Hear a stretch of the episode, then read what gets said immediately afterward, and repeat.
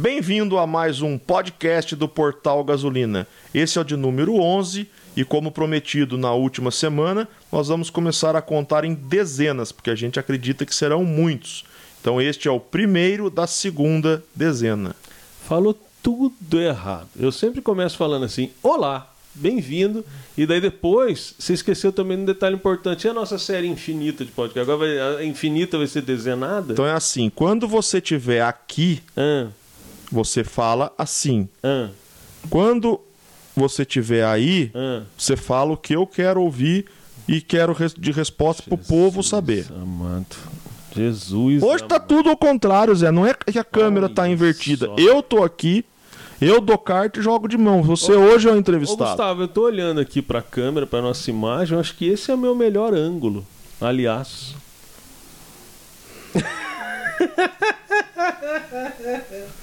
Mas, Gustavo, por que, que a gente trocou de lado?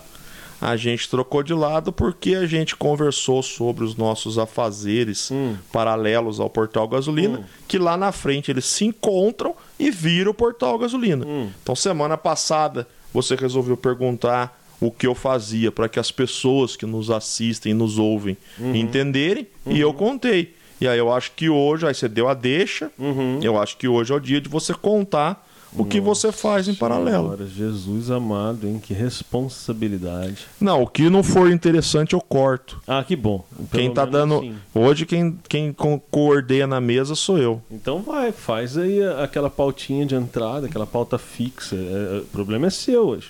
Então eu vou fazer Eu vou ficar olhando pra câmera. isso. Hum. É, Ativem o sininho, deixem um like para os vídeos que gostarem, Já errou. porque Porque você não falou. Você, que não é inscrito no YouTube, ative o sininho aonde? O like aonde? todo Aí, ó. mundo sabe. Não. Essa parte é sua. É, pois é, então. Mas é ela que começa pra dar o like, o sininho, o negócio. Arroba Portal Gasolina no Instagram, Facebook, Clubhouse e Telegram. Ai, Jesus. Você que não é inscrito no YouTube, inscreva-se. E que mais? Deixe o like, ative o sininho para receber as notificações dos vídeos que vocês gostarem. E esse podcast? Tá errado. Não, mas vai assim. E esse podcast? Está nos melhor, nas melhores plataformas, no Deezer, no. Esqueci os nomes lá, os Spotify, É. iTunes. No final a gente passa todos os endereços. Isso, exatamente. Mas vamos lá, Zé. Diga, Gustavo. Advogado e jornalista de formação, Uhum. fotógrafo por opção, falta de opção, É. decepção, o que, que é? Conta não, pra na nós. verdade, existe o contrário de decepção. Qual seria a palavra contrária de decepção? Acepção? Não. Não sei. Enfim. Gustavo, a- a- você sabe, acho que desde quando a gente se conhece, você já meio me vê com câmera circulando, não foi? Zé, a gente vai relembrar mais uma vez de quando nós nos conhecemos. Uhum. Foi no, no, no Al Capone, numa quinta-feira à noite, Uhum. pessoal de moto. Uhum. E eu me lembro que logo na sequência da, da- daquela, daquele nos conhecermos, você sugeriu, Gustavo, na próxima, vamos reunir o pessoal, vamos, divulga aí, vamos fazer uma sessão de fotos, vamos fotografar as motos e tal. E isso aconteceu. Eu me lembro Sim. que você fez inúmeras fotos, você de câmera em punho, fotografando as motos, as pessoas, é, detalhes das pessoas na moto. Na verdade, você fez até um estúdio de rua, vamos dizer assim, com flash, com tudo. E as pessoas paravam a sua moto, faziam pose na sua moto e você clicava. E me lembro que depois disso. Você revelou as fotos, mostrou algumas fotos e criou um- uma ideia de apresentar isso. Que acho que você deu o título de varal fotográfico, não foi isso? Foi, foi. Foi uma vernissage no Al Capone. Olha que coisa fina, né?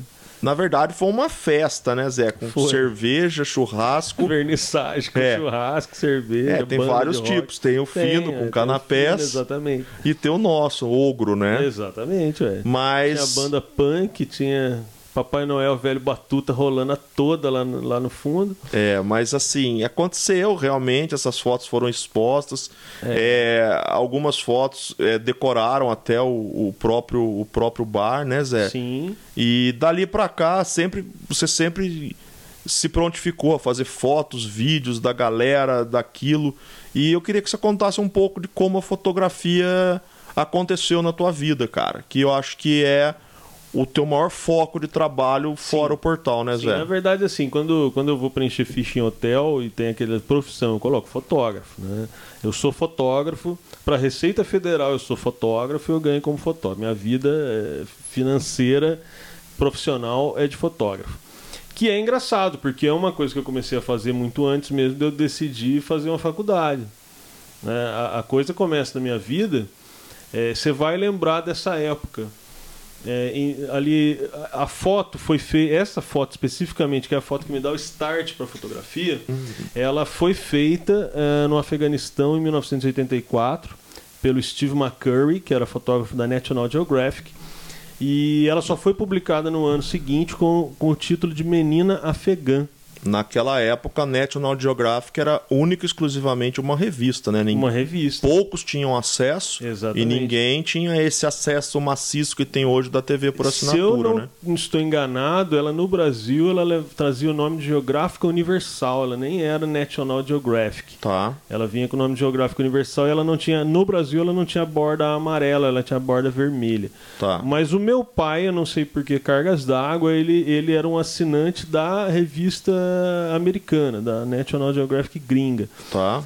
E em junho, e daí demorou, provavelmente eu fui ter contato com essa foto em agosto ou setembro de, de, de 85. Hum. Eu tinha 8 anos de idade. E essa menina de olhos verdes, que ela é bem característica, quando você põe, se clicar National Geographic no, no Google, você vai ver essa primeira essa capa, essa foto. Né? É, depois eu fui, quando eu virei fotógrafo Sharbat Gula, né? Sharbat Gula. Eu fui descobrir que o nome dela era Sharbat Gula, e daí eu fui descobrir quem era Steve McCurry, né? um, um fotógrafo muito interessante. Em que situação que ele fez esse clique dela? O Afeganistão passou por guerra Naquela época, o Afeganistão estava sob invasão da União Soviética, né? Então era foi nesse momento, tanto é que ela só foi publicada no ano posterior, porque por razões diplomáticas, políticas, etc, a revista só publicou as fotos dessa visita do Steve McCurry da National Geographic ao Afeganistão invadido, só foi publicar no ano seguinte. Tá. Daí as pessoas viram essa foto característica da, da- da- E qual era o contexto dela, da menina na foto? Em meio a algum bombardeio? Não, ela era um retrato de uma menina com o rostinho meio Sim, eu- sujo. a, a foto eu me lembro. Inclusive, ela tem aquela, aquela marca de, de- no rosto do- da lágrima seca, um lance Isso, assim. É, é, de, de- de uma sujeirinha, Sim, né? sim. Ela, ela era de uma, de uma tribo lá. Até depois acharam ela, refizeram a foto dela já, já adulta, né? Tá. Não, eu não, eu não me recordo. Definitivamente, Tá. a- é, com oito anos de idade, a gente não tem ideia. E eu, e eu depois eu não tive a curiosidade de saber é, qual foi o contexto da reportagem. Tá. Porque para mim aquela foto foi mais marcante do que o contexto em si. A estética da fotografia, ela impulsionou um menino de 8 anos a querer fazer retratos, a querer fotografar pessoas. E meu pai era um cara que eh, ele era funcionário público federal e ao mesmo tempo ele também eh, trabalhava nas na rede Bandeirantes de comunicação, que era aquela época que você podia ter um emprego estatutário e depois um, um, e um seletista em paralelo, né? Então, estatutário, meu pai trabalhava para o DNE, foi até quando a gente já falou isso, que trabalhou com teu pai. Sim. E, e depois ele também trabalhava em paralelo para a Rede Bandeirantes. Né? É, Ele é aposentado do, do DNR, mas trabalhou para a Rede Bandeirantes. E ele gostava muito de fotografia. Então ele fotografava tudo na, na- nos locais que ele ia, nas inaugurações de ponte de pedágio.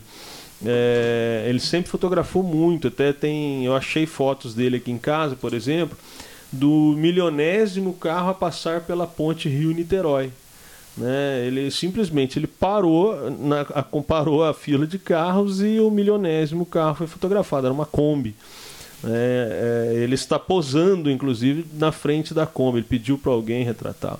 Então eu tinha muita foto em casa, principalmente Polaroid. Naquela época, meu pai tinha saído para Polaroid, ele tinha migrado para Polaroid, porque ele também, acho que ele não tinha saco de esperar revelar a foto, Tá. coisa toda. E sobrou uma camerinha. Ele tinha mais uma câmera mais profissional, vamos dizer assim, em casa. Mas ele tinha uma câmerinha automática, que era uma que ele comprou e levava para baixo para cima, que era uma Kodak Instamatic 155X, com um filme de 126mm, uma porcaria que só servia para ela. E ela fazia uma foto meio quadradinha. Ela não dava essa foto retangular, né? Era uma ah. foto meio quadradinha. E eu cheguei pro meu pai com 8 anos e enchi o saco dele que eu queria uma câmera. Daí ele catou essa Instamatic. E te deu. E me deu. E ela era muito bacana, porque ela não tinha regulagem de foco. Era aquilo e era aquilo. aquilo e, e, a objetiva dela você podia. Você tinha uma regulagem de abertura, vamos dizer assim, de, de, de da, da câmera que era assim para dias nublados e para dias ensolarados. Você Só não... isso, essa era, essa era a regulagem. E ela tinha aquele flechinho de cubo que a lâmpada queimava. Então você batia quatro, uma... quatro, quatro flashes. Você Sim. tinha, tinha que trocar a lampadinha, né? Então era um negócio bem, bem precário. Mas para o menino de 8 anos. Qual foi a primeira foto que você fez, que você se lembra? Lembro, foi de uma. de, uma, de um contraluz numa árvore é, em Ubatuba, numa colônia de férias da, do, dos rodoviários, não era da polícia rodoviária, não, que tem uma colônia da polícia rodoviária no pé da serra, era uma colônia da, de uma sociedade esportiva, que era dos rodoviários, que eram os funcionários do DNR e também polícia rodoviária. Mas... Entendi. E eu lembro que era uma goiabeira no contraluz e logo ao amanhecer, o sol passando por entre as folhas, as folhas ficaram escuras com aquele sol de fundo num filme colorido, acho que um Fuji. É... E essa foto até pouco tempo atrás eu ainda tinha ela. E depois com as mudanças que eu fiz de casa, ela acabou se perdendo, mas eu tinha, era um contraluz, eu lembro claramente isso. Não foi um retrato apesar da minha inspiração por fotos ter sido retrato, foi paisagem. Foi uma paisagem, porque para o menino perder a vergonha e fotografar alguém, daí já começa, daí já são outros 500, né? Já não, não é assim. Mas eu fotografei, enchi muito o saco do meu pai, da minha mãe, fotografei muitos dois. E, e com o tempo eu fui melhorando enquadramentos, essas coisas. E nunca, naquela época, e depois na adolescência, juventude, eu nunca fiz curso, não. É, eu tinha amigos fotógrafos que eu atormentava. Né, da minha cidade, inclusive, assim, acho que dois nomes, três nomes que eu preciso lembrar da minha cidade que, que foram influências na minha infância. Né? Tinha o Motoaki, Motoaki Asumura, é, era, ele, ele era o, um, um, dos dois retratistas da cidade. Na cidade você precisava fazer 3x4, sei eu no, no Roberto, que também foi outro é, retratista que me inspirou, me ensinou muita coisa, e o Motoaki. Ambos me ensinaram a operar câmeras, é, vamos dizer assim, profissionais, câmeras que permitiam é, operação, né? não aquela uhum. Instamatic que era só apertar o botão e girar o, o filme. Né? Uhum. Então eles me ensinaram, me ensinaram enquadramento, me ensinaram alguma coisa. E vê-los trabalhar também e depois ver o resultado da foto é, me, foi um pouco da, da, minha escola de prática fotográfica, né? O Roberto e o Robertinho, que não era filho do Roberto. Robertinho era um amigo, um, ele era um pouco mais velho que eu só mas ele já ele já tinha, vamos dizer assim, um estudo de fotografia. Ele era um cara que fazia boas fotos com qualidade de museu. Inclusive. Nós estamos naquela fase ainda de que uma 3x4 você fotografava hoje, voltava para buscar dali Isso, a dois dias. É, a gente está falando de foto com revelação. As fotos que você fazia é, você mandava o filme para revelar, queimava exatamente, algumas. Exatamente, é, nessa fase. Você, às vezes, quando recebia o albinho de. O, o, o, o lote de fotos para colocar no albinho. Aí você ia lembrar daquela foto que você fez, ia ter um monte de foto que você lembrava que fez é. e que não estava ali. É, porque o filme ficava na câmera e você saía para passear, tirava duas, fazia duas fotos. E, e era caro, né? Era caro, eu lembro que. Relativamente caro, né? Relativamente caro. Eu lembro que eu fiz um acordo de mesadas com meu pai em que eu não ganhava mesada. Então eu dava para ele o filme, eu tinha um filme por mês, 24 poses para fazer no mês é, eu dava para ele o filme, ele levava para revelar, revelava e me trazia um filme novo. Meu acordo com ele era revelação e filme novo. Então, é, e, e isso fez com que eu pudesse ter muitas fotografias. Ah, depois, daí a gente está falando da entrada dos anos 90. E aí eu fui como que fui aprimorando, né? Nos anos 90 teve, teve esse aprimoramento da, da, dessa aptidão, né? E, e, sempre a National Geographic foi uma, um referencial para mim de imagens. Eu lembro que eu, eu comprava, daí meu pai parou de assinar, acho que parou de. Não era mais tão fácil importar as revistas. É, mas eu lembro que tanto a National quanto, quanto a revista Manchete era Manchete, que era, era uma revista de reportagens, ou era o Cruzeiro? Era... O, Cruzeiro, o Cruzeiro, que eu me que recordo, era, era reportagem. É. A Manchete, ela tinha algumas reportagens, mas tinha umas coisas de fofoca, coisa de, de, coisa de novela. que era uma revista grande. É, a é, Manchete era bem grande. Era um revistão. É, daí ela tinha uma tarja vermelha escrito Isso, em preto, então Manchete. Foi a Manchete, assim, as fotos de retratos de reportagem dela, não as de televisão, mas as de retrato de reportagem sempre me chamaram muito a atenção. Então eu sempre tive essa pegada do fotojornalismo. Do uhum. fotografar as pessoas não é, naquilo que elas estão fazendo e não simplesmente paradas para fazer o um retrato para mim. Seria a foto, o, o, o, casual. É, exato. A gente chama de fotojornalismo, né? Ou seja, eu, eu, a pessoa está lá e ela foi fotografada. Você clicou ela ali, não ali. teve pose, não nada. teve nada. Eu sempre gostei muito disso, de ser um observador externo da cena. Tá. Né? Uma coisa mais ou menos assim. Então, isso fez meu imaginário nos anos 90. E aí, nos anos 90, acontece um negócio interessante que depois, fazendo memória e pensando, na época você nunca presta atenção, né? Você está saindo da adolescência, entrando na juventude, você não presta atenção na, no que está acontecendo com você, mas ali eu já era reconhecido pelos amigos como o, o fotógrafo da turma. O Jorge Tadeu. É, praticamente. Inclusive, acho que era a época da novela, né? Mas, mas enfim. Ali eu já começava a ser o cara que, ô Zé, faz a foto aqui pra gente, não sei o quê.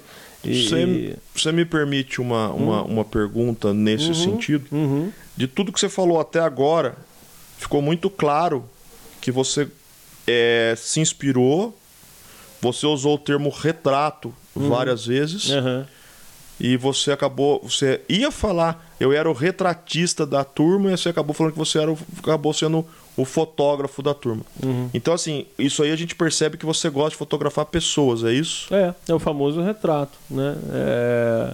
Retrato nada mais, nada menos do que é exatamente isso, é você fotografar pessoas, né? Tá. E a fotografia, e depois a gente vai chegar nela, a fotografia de moda, ela é um retrato. Né? Onde você foca a pessoa e evidencia e a, cultura, a vestimenta. É, a cultura. Enfim. Porque a moda em si ela é mais do que simplesmente a vestimenta da pessoa, mas é aquilo que a cultura daquele determinado momento está querendo vestir. Tá. Né? Então é, a fotografia de moda tem muito dessa característica do momento do cultural. Né? Inclusive assim as cores daquele ano, isso é tudo muito estudado, é muito. Não é a, a esmo, não, não é. Não, não é a esmo, não. Jeito. Foi um negócio que, que daí quando eu fui para fotografia de moda, mas isso ainda tá, a gente está cedo para falar dela. Porque o que acontece? Daí assim, eu, eu fui fazer. Chega né, assim no meio, meados, dos, começo dos anos 90, me, para meados dos anos 90, eu, eu tocava também. tocava guitarra, contrabaixo, tinha uma banda, toquei na banda Canção Nova. Daí eu comecei a viajar muito para tocar com a banda Canção Nova, praticamente todo final de semana. E, e, a fotografia foi ficando sem prática, porque eu tinha que ensaiar, tinha que tocar e tinha que viajar. Né? Então ficava para o dia de semana. Durante a semana eu estava na escola, então. É, é, na, é engraçado que nessa época tem muita fotografia minha dos meus colegas de escola porque era o ambiente em que eu conseguia fazer fotos. Fazer fotos, porque no, no ambiente de banda eu estava com o instrumento na mão e não conseguia fotografar, né? Uhum. E tinha toda a dinâmica de shows e tudo mais para um, um moleque, né? Isso, uhum. isso acabava sendo até tenso, né? Você está preocupado com o show, com corda que arrebenta, etc. Então eu fui parando um pouco com a fotografia, parando com a prática fotográfica e, e, nesse período também eu comecei a. a, a eu, eu, era muito uh, precoce nos estudos, tanto que eu entro na faculdade com 17 anos, né? E, e eu escolhi fazer direito. E que é um negócio que tinha nada a ver. Ninguém na minha família fez direito. Tá. Né? É, tem algum advogado primo do meu bisavô, mas assim, que distante. era famoso, é distante, não tinha ninguém próximo. É, mas eu acho que estava na época, estava na moda. Tem modas né, de, de cursos, né? Hoje está na moda sei lá o quê. É, antigamente é... na família o primeiro filho era padre, o segundo era é. advogado, o, o terceiro era não sei o quê. Eu era o único, então eu tive que eu tinha que ser padre, advogado, tudo junto, né? É. Mas você lembra dessa fase? Sim, era muito é, comum, então, né? Então era comum. Você tinha algumas você tinha que ser doutor. Essa era, você podia ser doutor médico, do, doutor eh, engenheiro, que engenheiro também ganhava as alcunhas de doutor naquela época, né? Doutor fulano de tal, engenheiro do DNR. Você e eu devemos ter ouvido isso assim dos nossos pais, né? Ao doutor fulano foi na praça de pedágio. Era Sim. engenheiro, não era doutor porra nenhuma, era só engenheiro. Sim. Mas era o doutor. É, então eu optei por fazer direito. Nesse período, meu pai é, adoece da diabetes e antes de eu terminar a faculdade ele, ele faleceu. E, e, justamente no ano que ele falece, era o ano que eu tava para migrar para o jornalismo, que era o ano que eu tava. Você concluiu a, o, a faculdade de Direito? E daí eu acabei concluindo a faculdade de Direito, porque falecendo meu pai, sendo eu filho único, eu tinha que trabalhar. E o que eu tinha mais próximo à minha mão era o direito. Eu terminava, faltava um ano e meio para eu terminar a faculdade, eu terminava e passava na OAB, vamos advogar, vamos ganhar dinheiro, viver a vida, né? Porque, enfim de contas, eu não, não tinha mais meu pai para tá. me ajudar. É, e, e, então eu tive que partir por esse caminho. Era, você imagina assim, eu com 21 anos com a carteira da OAB na mão. Né? Com 21 anos a gente não está emocionalmente preparado para para enfrentar esse tipo de trabalho. E detalhe, sem nenhum mentor, porque, como eu te disse, não tinha ninguém do direito na minha família. Então eu tinha até amigos dos, dos meus pais que meio que me ajudavam, mas eles não tinham aquele dever familiar de me acolher no seu escritório e, e me dar aquele help. Então fiz muita coisa sozinho e, e o direito para mim não foi legal. E aí entra é. o jornalismo. Daí, então, daí no momento que eu estou advogando, e nesse período parei de fotografar. Né? Nesse período aí eram fotos eventuais de amigos. Eu até tinha uma outra banda que ensaiava todo final de semana. Então eu fiz as fotos dessa banda. Num possível projeto de gravar alguma coisa, a gente fez primeiro as fotos para depois gravar, acabamos não gravando tá. porcaria nenhuma. Tá. É, nesse, nesse período eu fotografei um período de pouca produção fotográfica na minha vida, é, mas sempre retrato. O que tinha de produção era, era retrato. Tá. Aí já tinha. É, aí eu já, já me interessava por estudar fotografia. Eu, eu, produzi pouco, mas estudei muito. Então aí eu já estudava, já. É, e, e, já comecei a fazer uma produção de. Quando eu fiz as fotos dessa banda, por exemplo, em 2001, eu acho, já, foi, já foram fotos bem produzidas. Já escolhi um filme preto e branco com, a, com uma granulação que eu queria, já tinha um, um quesito técnico. Inclusive a câmera já era uma câmera ainda analógica. Esse produzir que você fala é o montar o equipamento que vai usar, criar o espaço, tudo. É, escolher a locação das fotos, uh, o figurino, né? Do, do, era uma banda, então o figurino da banda, corte de cabelo, etc. Fazer uma produção completa. Né? É, escolher o filme que eu, ia, que eu queria que aquela foto tivesse aquela emoção, então um filme preto e branco com a gramatura tal. Na revelação, tem um cuidado de levar num laboratório profissional e, e escolher eh, o resultado final da ampliação da foto, né, em termos de tá. contraste, tá. de luz e tudo mais. Uhum. Então, é, isso é engraçado, porque foi praticamente essa. Eu tive pouca produção, mas foi uhum. uma produção nesse sentido. É, só que daí eu estava no escritório e do escritório eu fui convidado a participar de uma agência de notícias né, a trabalhar numa agência de notícias e essa agência tinha a sede dela em Roma. Eu, eu parei a advocacia, uh, graças a Deus. para mim não serviu, realmente. É uma belíssima profissão, mas para mim não, não foi legal, até por saúde mental, emocional, não foi legal. Uh, não era minha aptidão, eu sabia fazer, muito bem feito, uh, estudava bastante, tal, mas não era minha aptidão. Uh, e fui trabalhar numa agência de jornalismo. E daí eu fui jornalista antes em Roma do que no Brasil.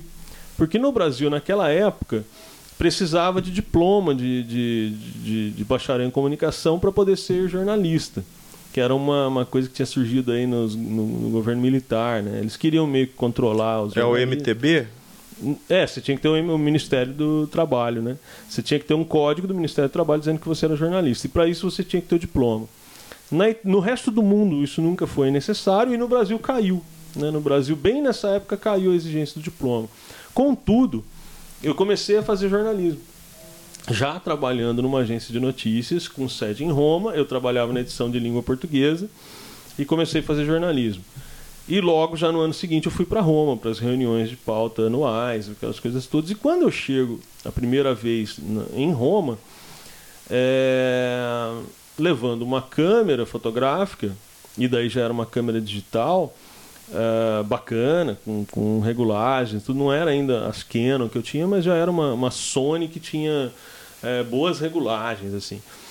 Roma é uma cidade impressionante, né? pelo quesito arte, história, cosmopolitismo. É, aquilo lá foi uma tempestade no meu imaginário. Né? E, e, e, e, fotos, por exemplo, do Basílica de São Pedro que eu via na National Geographic. Você podia fazer. Eu podia fazer. Estava nas minhas mãos. As catacumbas, por exemplo, em Roma, aquilo que estava na minha mão. Eu podia fazer. Então, redespertou toda aquela aquele aquela aptidão que tava que vinha desde a infância, né? Tá.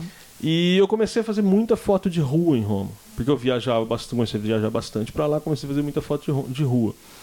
É, parei de fazer jornalismo, fiquei um tempo parado, já trabalhando na agência, daí eu fui promovido a diretor da sucursal de língua portuguesa, então, enfim, para a agência não importava que eu tivesse diploma de jornalismo, porque eu fazia, eu trabalhava, eu já era um O resultado era mais importante do Exatamente. que o diploma na parede. E, e, porque em Roma ninguém se importava com, com diploma.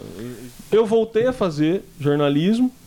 Nessa época que eu voltei a fazer jornalismo, porque deu uma estabilizada de tempo no Brasil, minhas filhas estavam nascendo, aquela coisa toda, comecei a ficar mais aqui do que viajando. Consegui então é, cursar mais um grande período da faculdade, só não fiz o último ano, que seria o TCC. Então, até porque daí já não vale, o diploma já não era mais necessário sequer aqui. E eu acabei me tornando jornalista e fui promovido a CEO da agência de notícias. Nesse período, eu já estava fotografando pra caramba, Gustavo.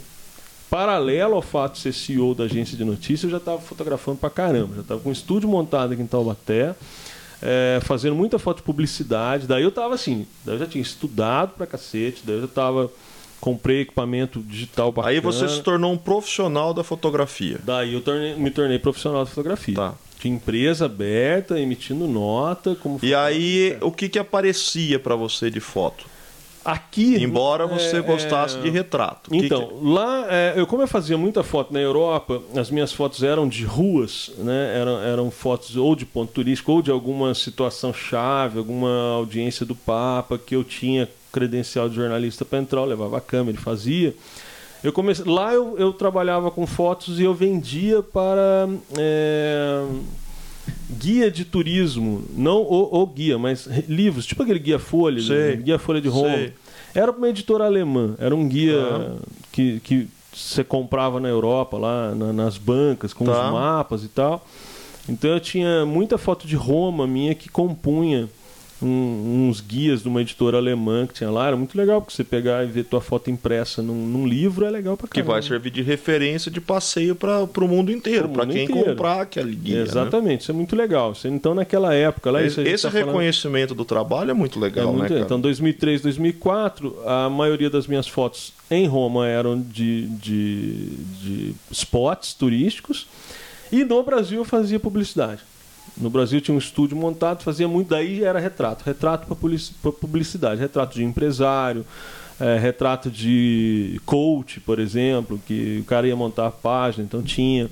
É, e produtos. E nessa época eu comecei a fazer muita foto de produto. Uhum. E depois das fotos de produto também comecei a fazer foto de arquitetura de interiores.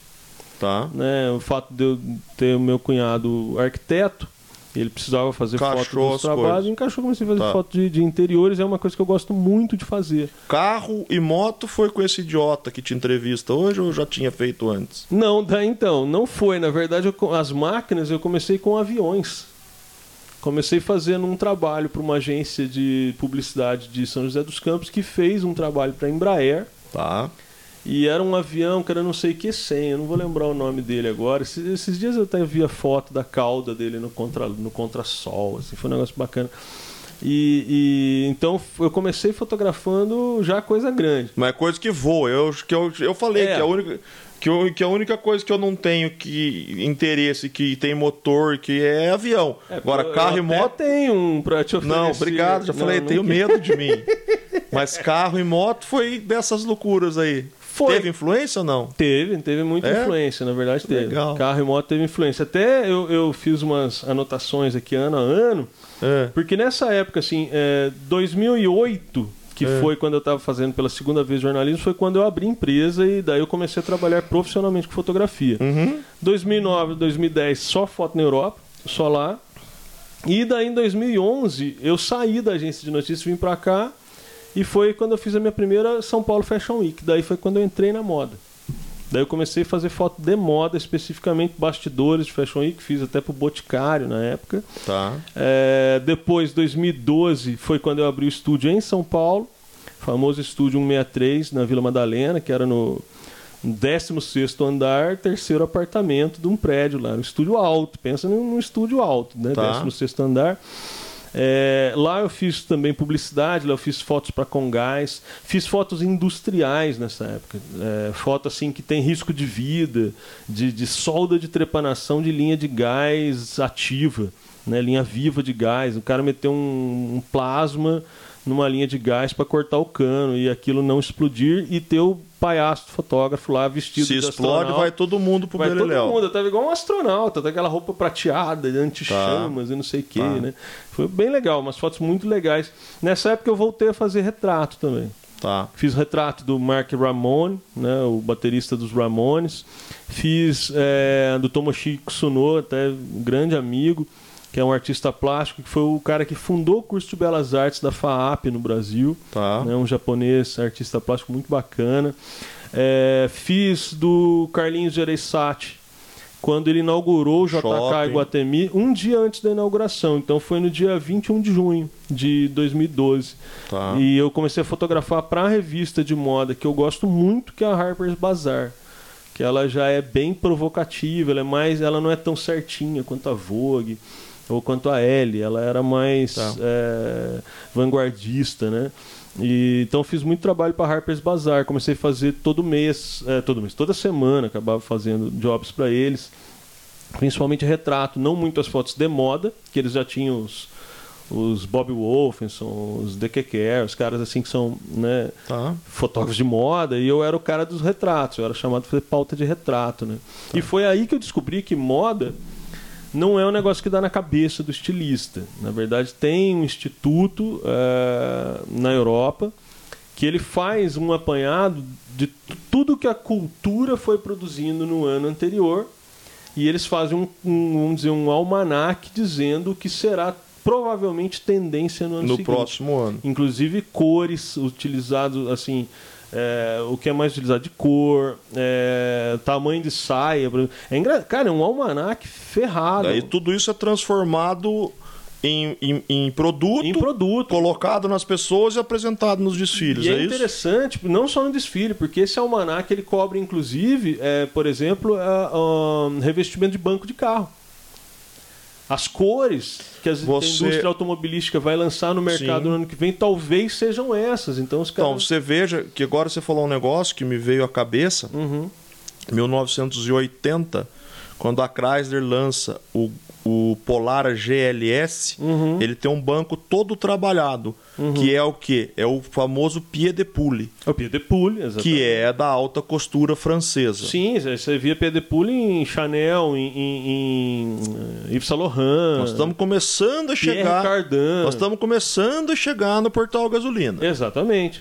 Aí, E- aí é onde aí começa a coisa a misturar, Gustavo, exatamente nesse ano, porque ó, 2013, daí eu, eu comecei a fazer foto de rua também no Brasil, é, tem uma série que são os mercados, que tem o mercado de Taubaté, o mercado de São Paulo, fui, cada mercado que eu ia, eu ia fazendo um monte de fotografia do mercado, retrato, o dia a dia das pessoas. Só, só uma coisinha. Voltando a esse pied de pouille que a gente Uhum. falou, que é um tecido da alta costura francesa Uhum. e que estampou a faixa central desse carro, Uhum. né? É, depois a tendência, a tendência da própria é, é, indústria, né? Aí começam a surgir as pinturas metálicas, Exato. as pinturas perolizadas. Exato. É, hoje está aí é, aquela famosa onda do prata, branco e preto. Exato. O branco deixou de ser carro bacana porque era utilizado pelos taxistas, Uhum. voltou à moda, coisa de cinco. Vai, vamos mais longe, de 8 a 5 anos para cá, o branco estava em é. alta. Hoje tem um cinza, um cinza é, é, é sólido que está em alta, grandes marcas aí, grandes montadoras é, fazendo fila para conseguir é. um carro daquela cor. É um cinza rato, né? Um é. Bem cinza sólido. Bem ratatouille, né? Exatamente, que na nossa época era carro da, de Furnas. era o carro de. Né? Nos anos 80, 90 era carro de, de estatal. Né? Exatamente. O Pied de Pouille volta a aparecer num carro de marca francesa. Uhum. Um, carro, um, um, carro de marca francesa passa a ter o pied de poule no estofamento também. Sim. Então, quer dizer, além de ser cíclico, é em função do que a moda está ditando, né? Tá, não, e é muito legal. É, é, eu até vou tentar, eu não me recordo de cabeça agora o nome desse instituto é, europeu que faz. É uma senhora, até que na época dirigia, que eu fotografei. Eu assisti uma palestra dela mostrando exatamente que aquilo que hoje está na, vamos dizer assim, na bandeja da loja de barata, né? Das, vamos dizer, das, das lojas de magazine baratas, há quatro anos antes ela tinha figurado nas grandes marcas, uma Chanel da vida, e aquilo figurava nos veículos. Então você pega revestimento de avião, pintura de avião é feita com base nessas tendências. O, o próprio design, as curvas de um carro, elas são feitas com base naquilo que está sendo. Por isso que a gente olha hoje, você vê que tem muitos carros iguais, né? Você, você pega é, os carros modernos, principalmente agora já está diferenciando de novo. Então provavelmente já tem, tem alguma tendência a carros com linhas mais retas e tal. Mas você pega aí há quatro anos atrás, tanto as grandes montadoras como a Volks, a GM, a Fiat, elas tinham assim a, a, a, aerodinâmica era muito parecida. Silhuetas parecidas. A silhueta era parecida. Mas, já, mas eu aprendi com o inglês que todo e qualquer automóvel americano dos anos 30 estacionados a 45 graus são todos iguais. Exato. Então exatamente. não é de hoje. Não, né? não é de é. hoje. São tendências, isso é Sim. é ditado pelo mercado, então Sim. o mercado ele é moda. Sim. E a moda pode ser a moda dos carros, a moda das roupas, a moda da música, enfim, é moda. Então, é, ter trabalhado com fotografia, não ter, eu ainda trabalho com fotografia de moda, uhum. é, me dá essa perspectiva muito legal. E, e acaba me. Isso, isso eu consigo transpor isso para fotografia de veículos, né? Que legal. É, assim, depois, o que acontece na minha vida? Eu acho que 2014 foi o ano que eu comprei a Harley, foi o ano que a gente se conheceu. Tá. Eu precisava lembrar disso. 2014 foi. 2015 a gente fez aquele varal é, no Al Capone. Não, 2014 nós fizemos o Varal. É, eu lembro que foi uma festa de fim de ano. 2014, final do ano de 2014. É, me lembro que foi uma festa de final de ano. E me lembro que dali pra cá eu achava, eu praticava. Desculpa, foi 2015. E eu vou te falar, foi dia 17 de outubro a, a vernissagem no Acapone. Então teve. Então não foi na festa de, de, final de ano com a banda punk, foi numa outra festa que Mas a gente tinha, fez. tinha ah, nessa mesma festa tinha a Gasoline Brothers. Sim, foi. Fusca preto. Sim, a, a moto, a moto sim. É. Mas foi com Ivan e Cuco. Foi o Ivan e Cuco, exatamente. Mas foi dia 17 de outubro de 2015. Eu marquei, eu tava pesquisando. Que legal. E eu achei as fotos desse evento. Que legal. E, a, e as fotos que foram pro mural a gente tinha feito um mês antes, Sim. Sim, Exatamente. numa quinta-feira normal quinta à noite. normal, que encheu de motos é. a gente fez. Ô Zé, hum. e eu ia te contar isso, cara. Eu achava engraçado naquele momento que, para mim, eu não tinha. Eu aprendi muito com você, hum. né? De foto, de vídeo. É, eu nunca imaginei que você fazia o vídeo, depois você colocava a voz, uhum. que você é, fazia a foto e depois trabalhava a foto para ela ter é, a ideia que você queria passar. a foto tem que ser revelada, vamos dizer assim. Né? É, eu nunca imaginei que você fizesse uma foto de dia debaixo do sol e parecesse que era de noite. Uhum. Então, assim, eu aprendi muito, muito com você nisso aí. E hoje eu tenho uma facilidade muito maior né? De você fazer um vídeo que a gente vai trabalhar no portal gasolina uhum. e eu colocar a voz é, em cima, né? O é. over voice que é, você voice over, voice over, voice over, que você chama. Eu acho que é muito mais fácil do que eu ficar esperando o time certo para eu poder falar, para eu é. poder jogar alguma coisa. Mas o que eu queria dizer era, era, era outra coisa. Uhum. É, eu achava engraçado que a gente ia fazer alguma coisa e você sempre se prontificava a fazer uma foto, fazer um vídeo, não sei o quê. Pra mim, aquilo era muito trabalhoso, era uma coisa absurda. Meu, é um. É, é, é trabalhoso, é um saco. Meu, Zé vai fazer, ele vai vir, ele traz ele, ele monta o, o, o flash, ele monta o guarda-chuva, que é o, o, o, reflexo da luz, enfim. É. E você fazer aquilo com muita boa vontade, com muito com muita paixão, com muito. É, tem é a palavra, é com muito tesão, é, entendeu? E a coisa acontecia. E você voltava e você apresentava as fotos. E hoje, trabalhando com você no portal, fazendo o portal com você, vendo as fotos, cara, você um dia usou um termo, me, me, me, me deu um um título ali que eu falei, cara, mas da onde? Isso falou, Gustavo, tudo isso que você fez é a produção da foto. É a produção da foto. Então, assim, exatamente. eu tenho ideias, eu gosto, eu vejo, eu imagino a foto, é. eu não sei fazer, mas eu imagino. E é, é. muito legal fazer isso, o, né? Eu vou, assim, uma vez eu fiz um curso com o famoso Bob Wolfenson, né? Todo mundo eh, conhece, inclusive pelas fotos da Playboy, né? Ele é muito famoso em fotografias da Playboy. É, o Bob, é, ele disse que quando ele foi para os Estados Unidos para ser assistente, ele falou, cara, eu vou aprender a ser fotógrafo, então tem que ser assistente de alguém. Ah. E ele chega num determinado fotógrafo em, em Nova York, que era o rei do fundo branco, assim, era o cara que fazia aquelas fotos com aquele fundo branco impecável. Daí o cara trabalhava com aquelas grandes câmeras de grande formato. Sabe aquelas que tem aquele fole que a lente ela ela, é, ela, ela, ela é, tem tipo uma, uma sanfona, Sim. né? É... E aquilo ali não é uma câmera fácil de fotografar. Aquilo é um negócio bem chato. Tem que ter muita engenharia. É tipo dirigir um Ford 29. Aquilo tem uma engenharia da luz por trás daquilo, né? É, e ela permite desfoques maravilhosos. Aquilo é um negócio absurdo. E ela, e ela grava numa, numa chapa mesmo, uma foto grande, né? Tá. Um, um, uma, um filme grande. Por Se fosse uma assim. radiografia. Exatamente, é um chapão, né? Tá. E ele chega nesse determinado fotógrafo pedindo a vaga de assistente, isso ele contando no curso, né? E ele fala que o cara vira para ele e fala: Você sabe a, ah, operar a câmera de grande formato, né? Faz, fazer a foto, vamos dizer assim.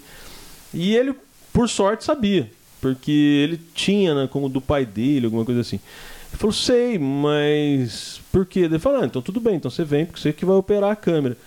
Na, na concepção dele naquela época, ele imaginava que o fotógrafo era o cara que operava a câmera.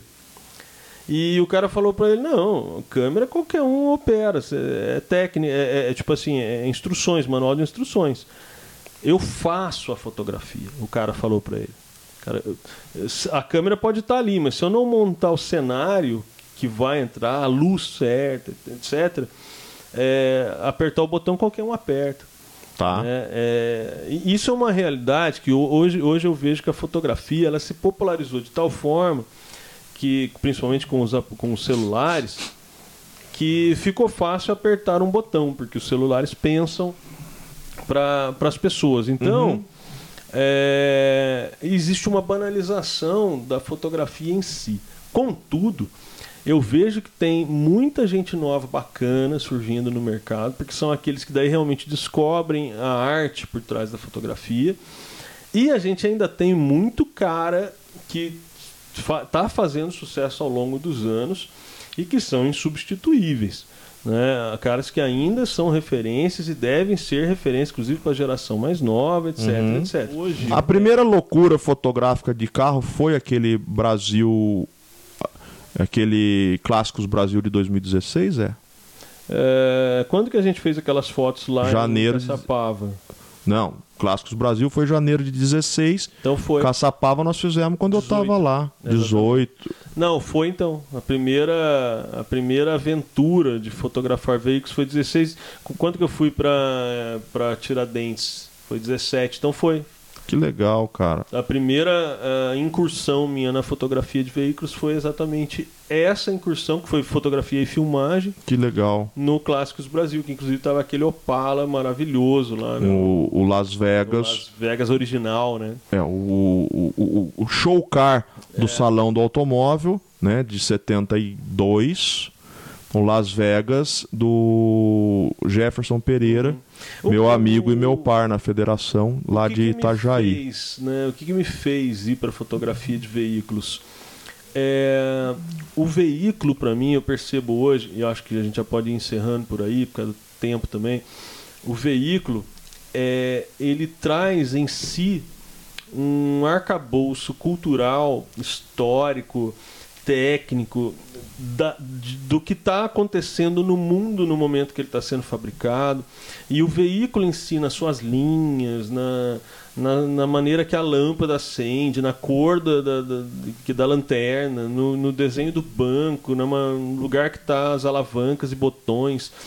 É, isso aí reflete a época é, e reflete de maneira pesada, de maneira é, aqui um, um, fotografar uma moto um carro é, de um determinado, você sabe exatamente o que está acontecendo naquele determinado período. É óbvio que em linhas gerais a gente pode muito bem. O, o Museu de Caçapava dá essa perspectiva para a gente. Eu acredito que algumas coleções no Brasil também deem. É, você acompanhar a história da né, humanidade. Da humanidade no momento que ela do, do, momento que os carros estão sendo produzidos. Então você tem pré, pré Segunda Guerra Mundial, aqueles carros redondões, né, estilo para quem para quem não está vendo o podcast ou para quem, bom, a gente também não está mostrando nada, mas para quem quer entender o que a gente está falando, aqueles carros de mafiosos é, de Chicago, né, aqueles carros o, carros com área envidraçada menor, uns carros mais robustos, nomencla... ferro, né? nomenclaturas mais pesadas, mais assim, de impositoras, vamos sim, dizer assim. Sim, então né? você tem é, esses carros opulentos, né? esses carros grandes. Sim. E daí, de repente, é, os carros começam a ganhar linhas retas e diminuir de tamanho e aumenta o espaço interno e ficam mais leves é, ao mesmo tempo você vê que o rádio tem começa a melhorar nos veículos. Então, hoje, por exemplo, você pega carros eh, feitos agora com total conectividade. Né? Então a gente já nem fala mais de rádio. A Sim, tá multimídia. De, carro, de multimídia e carro conectado, carro Sim. na internet. Né? Sim. Então, é, você vê exatamente eh, o que está acontecendo no mundo é, naquele objeto. Está sendo empregado ali. Ali, aquilo é um almanaque da cultura Sim. do momento que está sendo produzido. Então, é, por que, que eu fui para fotografia? De, por que, que eu estou abrindo o meu norte fotográfico? Eu ainda trabalho com moda, pra, faço ainda fotos de Aniversário, Roberto Cavalli, ainda faço marcas boas. Agora, outras marcas até entraram no meu. Né, no, no, no meu. Uh, casting de marcas e tá, tal. Eu faço fotos, tá. trabalho muito em São Paulo, fazendo marcas assim. É, ainda faço retratos. Mas por que, que eu fui e estou migrando pouco a pouco e estou indo para fotografia de veículos? Né? É, porque, para mim, cada veículo é um almanaque cultural absurdo. Né? É, você vê a, a, mudança da engenharia, da engenharia de combustíveis, é, e isso reflete a, o que está rolando geoeconomicamente no mundo.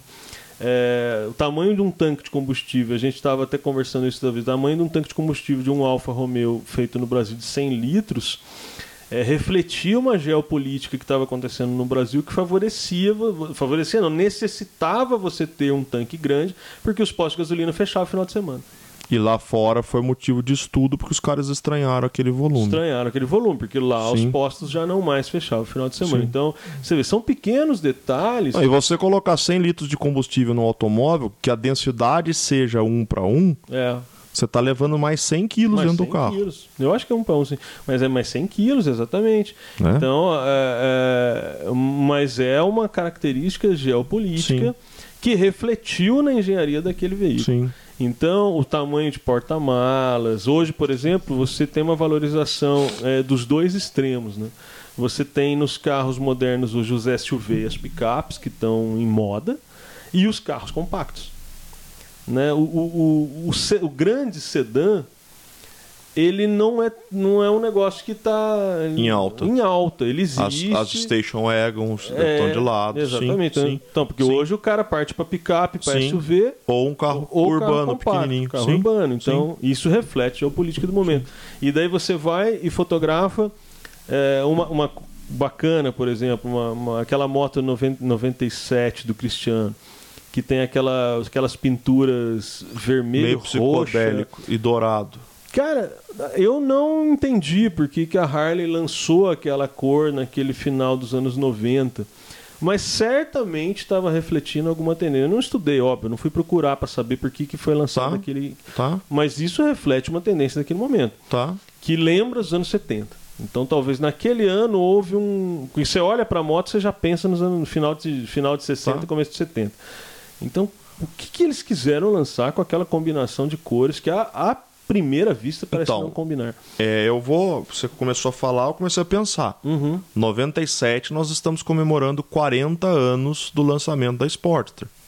É. Pode ser que aquela cor seja uma cor especial, comemorativa, alusiva a alguma coisa de 40 anos atrás. Sim, então, sim, tudo isso, tudo isso é tem que ser pensado. É, então, você pega hoje, hoje, por exemplo, eles a, a Harley relançou esse ano agora o verde militar. Né? Tem motos verde, Road King verde militar, verde exército. Por que será que a Harley lançou isso esse ano? Então, a fotografia de veículos para mim, em resumo, fechando, ela exatamente ela reflete isso, ela reflete uma cultura. E daí, o portal gasolina para mim e para a gente fazer a amálgama de tudo isso, ele começa em 2018, na- em 2019, quando eu viajo para fazer viajo, que eu comprei, troquei de moto e fui visitar o BMS em Curitiba.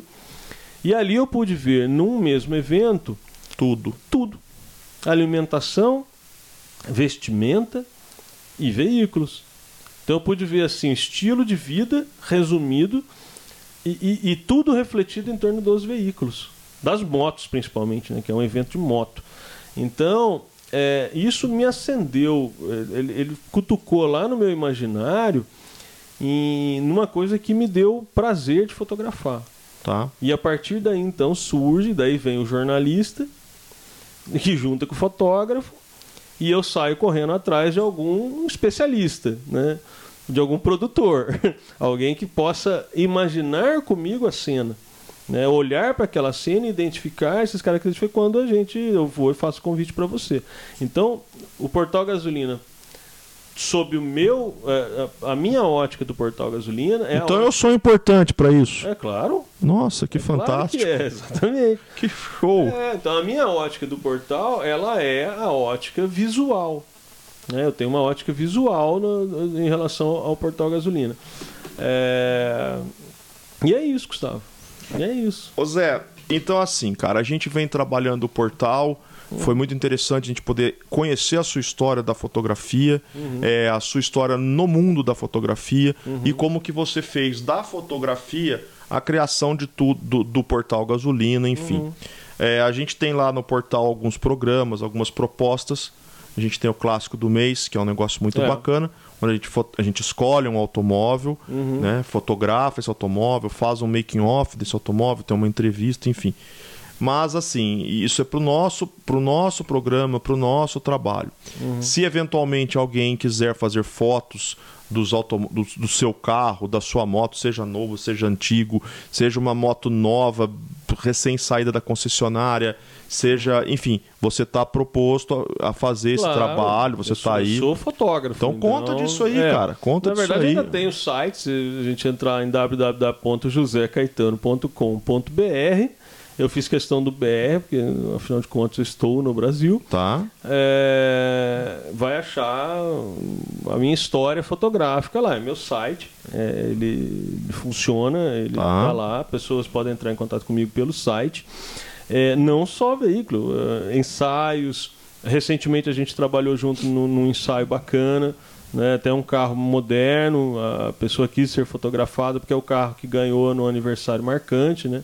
Então é, ficou bem legal, bem bacana.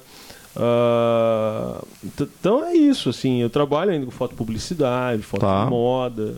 Mas para o nosso universo da gasolina, para ter uma ideia daquilo que pode ser feito, daquilo que se faz, no nosso site vai ter tudo, tudo, tudo que tem de foto no nosso site. Foi feita pelo Zé. É. Alguma graça eu tentei fazer ali. Pode olhar o clássico do mês, por exemplo. Isso é uma ideia, se você quiser ter, você tem um veículo bacana, quer deixar ele registrar esse veículo. Né? É legal, as pessoas gostam de Sim, ter foto sim. do, do veículo. Porque às vezes você vende, daí depois você arrepende, então tem a foto. Fotos bacanas.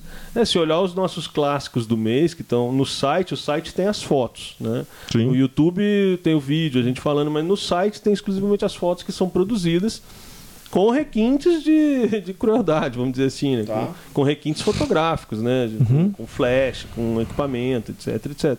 Não é o celular, né? Tem coisa bacana que a gente faz. E a produção, inclusive, a gente está fazendo junto, né? Locação. Passa seu contato aí, Zé. Deixa o seu contato no ar, além do teu site, É. do acesso a você através do próprio portal Gasolina. do próprio Portal Gasolina, através do Instagram, que é zcaetano77, né? E, e através do site, portal, é, josecaetano.com.br. Semana passada, educadamente, você falou, e aí, Gustavo? Eu falei, ah, Zé, chega, vamos andar de moto. É. Eu hoje, educadamente, encerro aqui, falando que eu vou comer torresmo. Fui. Claro, vamos comer torresmo. Até já. Valeu, galera. Até a próxima. Nós.